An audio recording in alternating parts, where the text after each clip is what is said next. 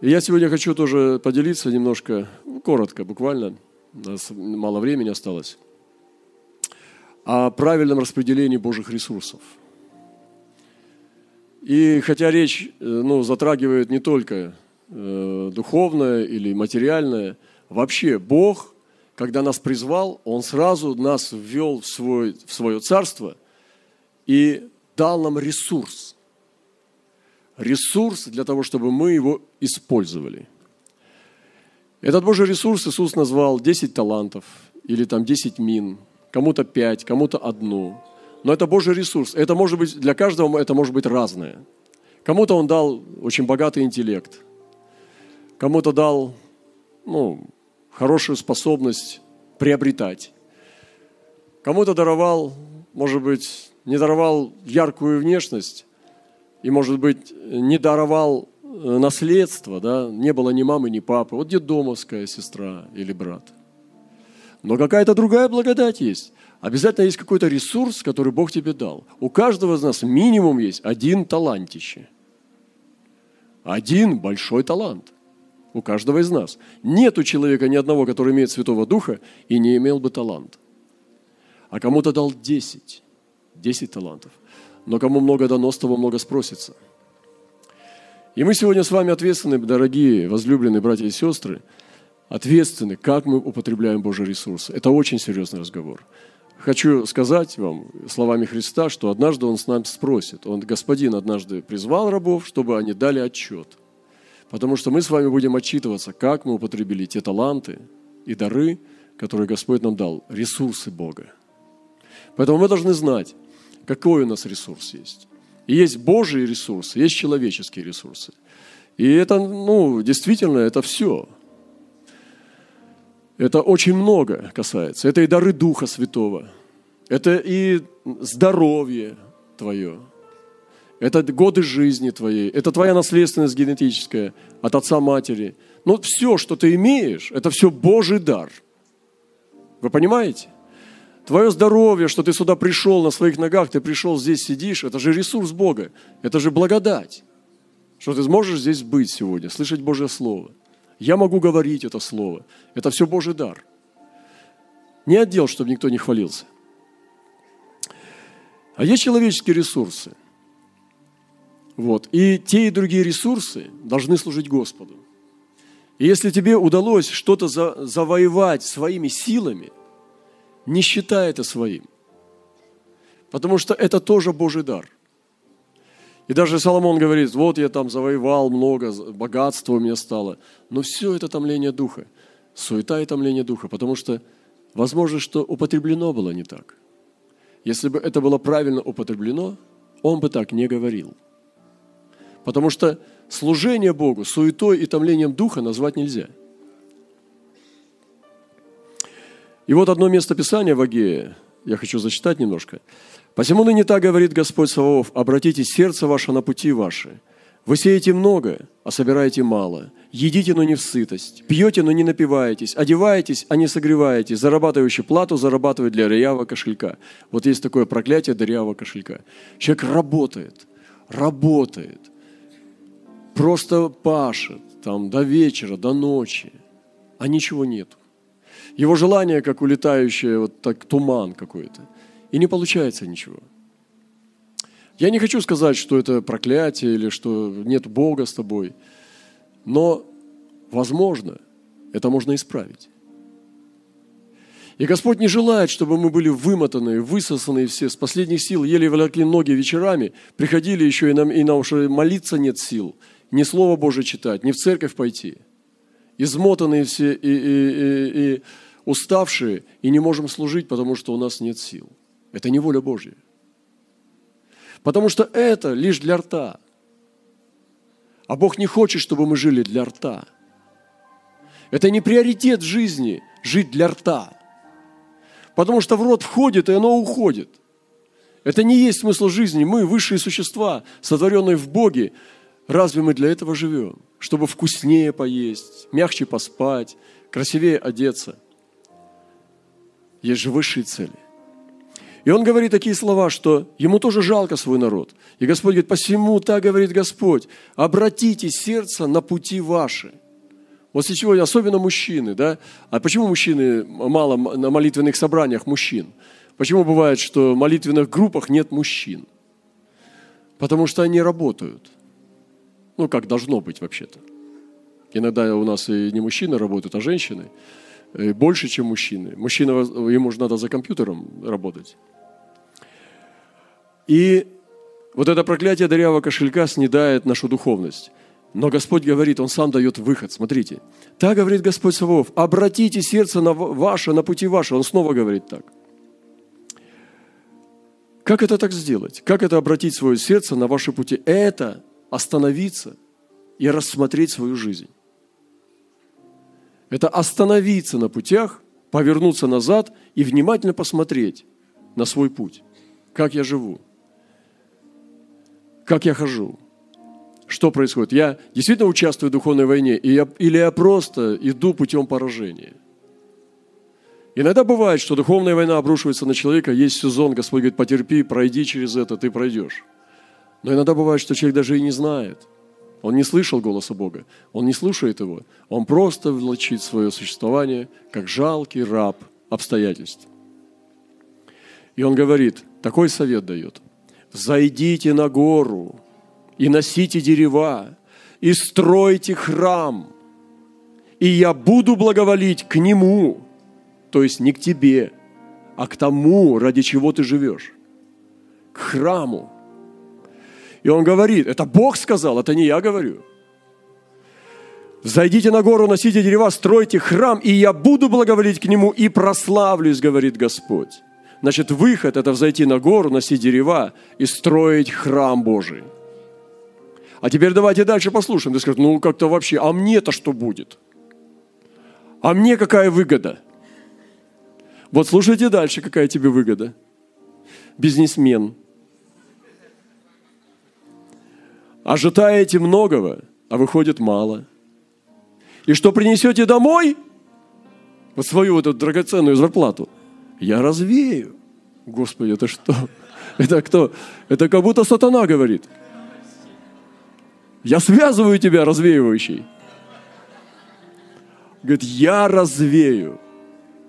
За что, говорит Господь Савов? За мой дом, который в запустении, тогда как вы каждый бежите к своему дому. Видите как? Вот отец скажет, ну вообще тогда ты к меня припер. А мне-то какая выгода? Что мне теперь, последнее отдавать? Мы говорим сегодня, как мы э, используем и тратим Божьи ресурсы. Наше здоровье, наше время, наши силы, наши способности. И Господь говорит дальше, посему-то небо заключилось и не дает вам росы, и земля не дает своих произведений. И я призвал засуху на землю, на горы, на хлеб, на виноградный сок, на илей и на все, что производит земля, и на человека, и на скот, и на всякий ручной труд. Вот это очень опасно. Представляете? Засуху на всякий ручной труд. Вот, пожалуйста, друзья. Компьютеры тоже ручной труд. Но палечный, пальчиковый.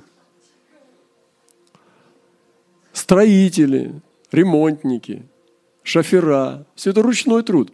Призвал засуху на всякий ручной труд. Это Господь говорит – Посему-то небо заключилось, что каждый бежите к своему дому, а дом Господень в запустении. И сегодня так и есть. Вот я сегодня задавал вопрос молодежи. Представьте себе, что у нас сейчас будет молодежная студенческая конференция. Без студентов. Знаете почему? Потому что студенты учатся. Где такое видано? Чтобы на конференции студенты учились. Они пропускают занятия во время конференции – а потом наверстывают. Представьте себе, мы здесь устроим сейчас студенческую конференцию без студентов, потому что они сегодня на учебе. Как это может быть?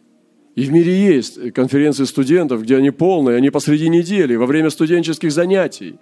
но полный студент, потому что студенты знают приоритет. И ты не сдашь свои экзамены хорошо, если ты будешь сидеть за учебниками только лишь. Но если ты будешь сидеть за учебниками, а прежде служить Господу, тогда Господь, ты можешь молиться Ему с дерзновением, чтобы Он тебе помогал, ведь ты же Ему служишь. А когда ты Ему не служишь, как ты будешь молиться? Только по милости, чтобы пронесло. Поэтому нам нужно обратить наше сердце на наши пути, в как у нас расставлены приоритеты, как мы расставили приоритеты своей жизни. Вы понимаете?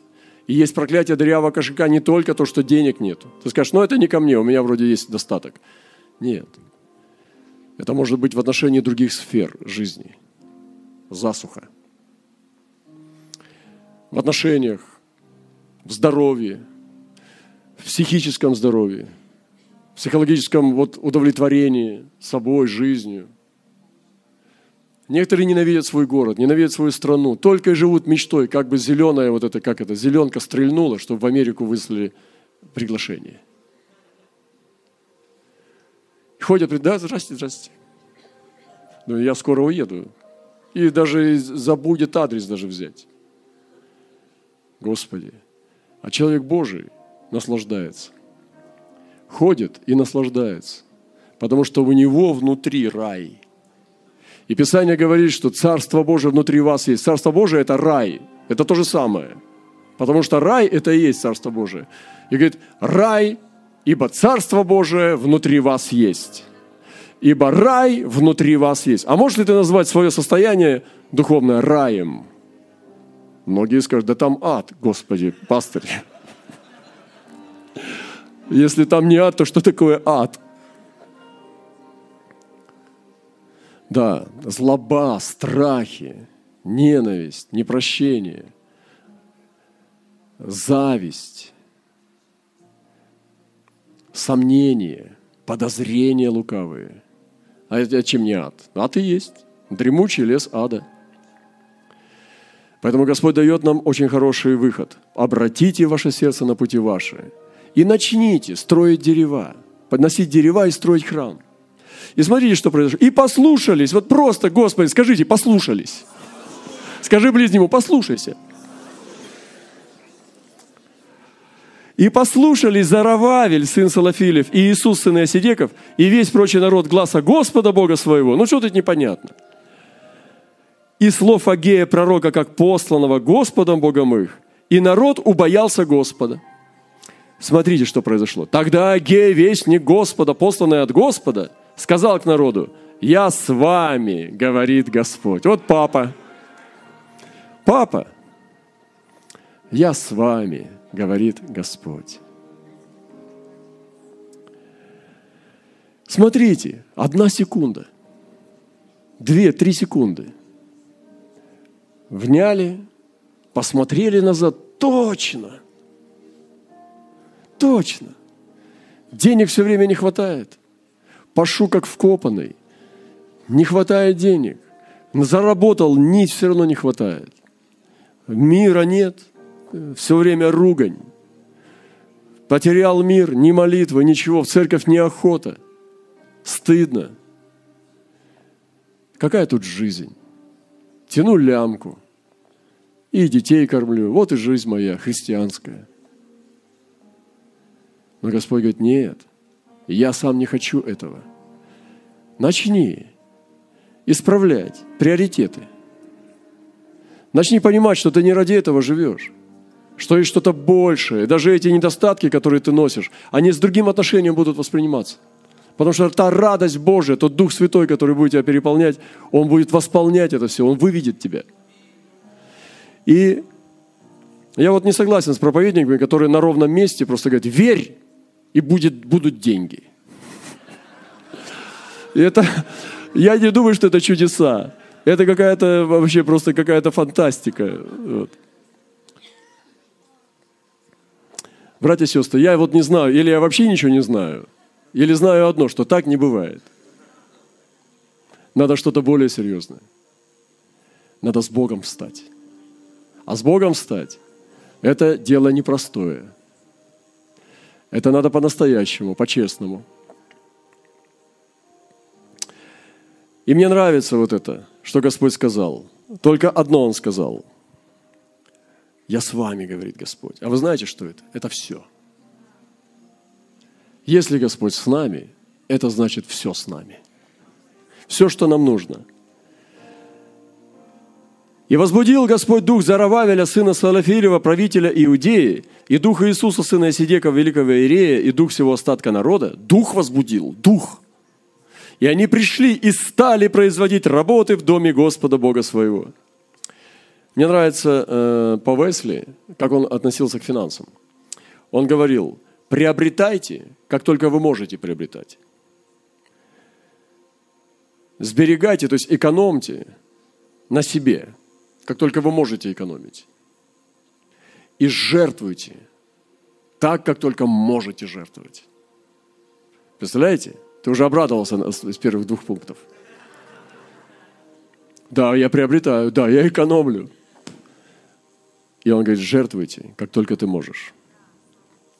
И есть сегодня, ну, если посмотреть, как мы используем ресурсы, но мы все используем ресурсы. Я говорю, кстати, сейчас не только о финансах, я говорю о времени – я говорю о жертве э, здоровьем, обо всем, что мы имеем с вами, который называется наша жизнь. Это называется ресурс наша жизнь. Наша душа. Это личные траты. И мы с вами, конечно, когда имеем ресурс, мы тратим на себя. Но не без этого. Невозможно жить и не тратить на себя. Мы сегодня ложили в свой род, одевали свое тело, мыли свое тело, любовались своим телом – расчесывали свою голову. Вы здесь нет? Мы делали все себе. И много сегодня мы употребили э, энергии, сожгли калорий для себя. Так ведь? И мы с этим должны тоже определиться. Потому что тоже то, что касается и финансов, и э, траты на себя, это очень важное дело. Мы должны понять волю Божью в отношении нас. Следующее – это есть служение милосердия, на что мы тратим. И Господь желает, чтобы мы были милосердными, чтобы мы имели благочестие, презирать вдов и сирот. Вот почему, когда мы стали заниматься вот этим ну, служением э, наркоманам, блудницам, служением ВИЧ-инфицированным, здесь очень много в зале людей, которые имеют это. И также э, бездомным, особенно бездомным – вот, мы еще не понимали, куда мы зашли, потому что бездомного, если ты взял, его уже, уже девать некуда. Потому что если ты его потом прогонишь, он пойдет снова в подвал, снова пойдет на помойку, снова пойдет э, пьянствовать. И мы поняли, что, ну, как есть, взяли, так уже живите с ними. Это прекрасное служение. Я очень благодарен. Но какое благоволение Божие открылось. Я как будто бы мне сразу в спину подул ветер. Сегодня мы с братьями собирались, про репцентр говорили. Очень важно, братья и сестры, вспомните, откуда вы не спали. Служите милосердием. И ваши ресурсы употребляйте на служение милосердия. Поэтому ресурс, который дан нам, он дан не только для нас. Он дан, чтобы мы им делились. Есть тема накопления для цели. Некоторые из вас поедут на миссии сейчас – вы приехали, прошли эти трудневные семинары и поедете на миссии. Кто-то поедет в Камбоджу, кто-то поедет, э, может быть, в Израиль, кто-то поедет э, в Европу, кто-то поедет в Азию и так далее. Вы поедете на базы, чтобы вам служить. Это тоже хорошо, потому что это накопление для цели. Но мы тоже не должны посвящать всю свою жизнь на накопление. Потому что можно так копить, что и детей несчастными сделать, и самого себя сделать рабом – я понимаю, что сейчас усложнилась формула накоплений, называемая кредиты, ипотеки и так далее. Это все очень непросто. Но мы должны все равно понять, что если Святой Дух на нас в этом деле, и накопление для цели, для какой цели? Может, эта машина, на которую можно копить, она может стоить души человека. Она может стоить большой частью своей совести, своей души – и просто она слишком дорого тебе достанется. Может быстро, но слишком дорого. Не плати душой и не плати своей совестью. Вы здесь сегодня? Неправильные траты – это тоже очень важная вещь.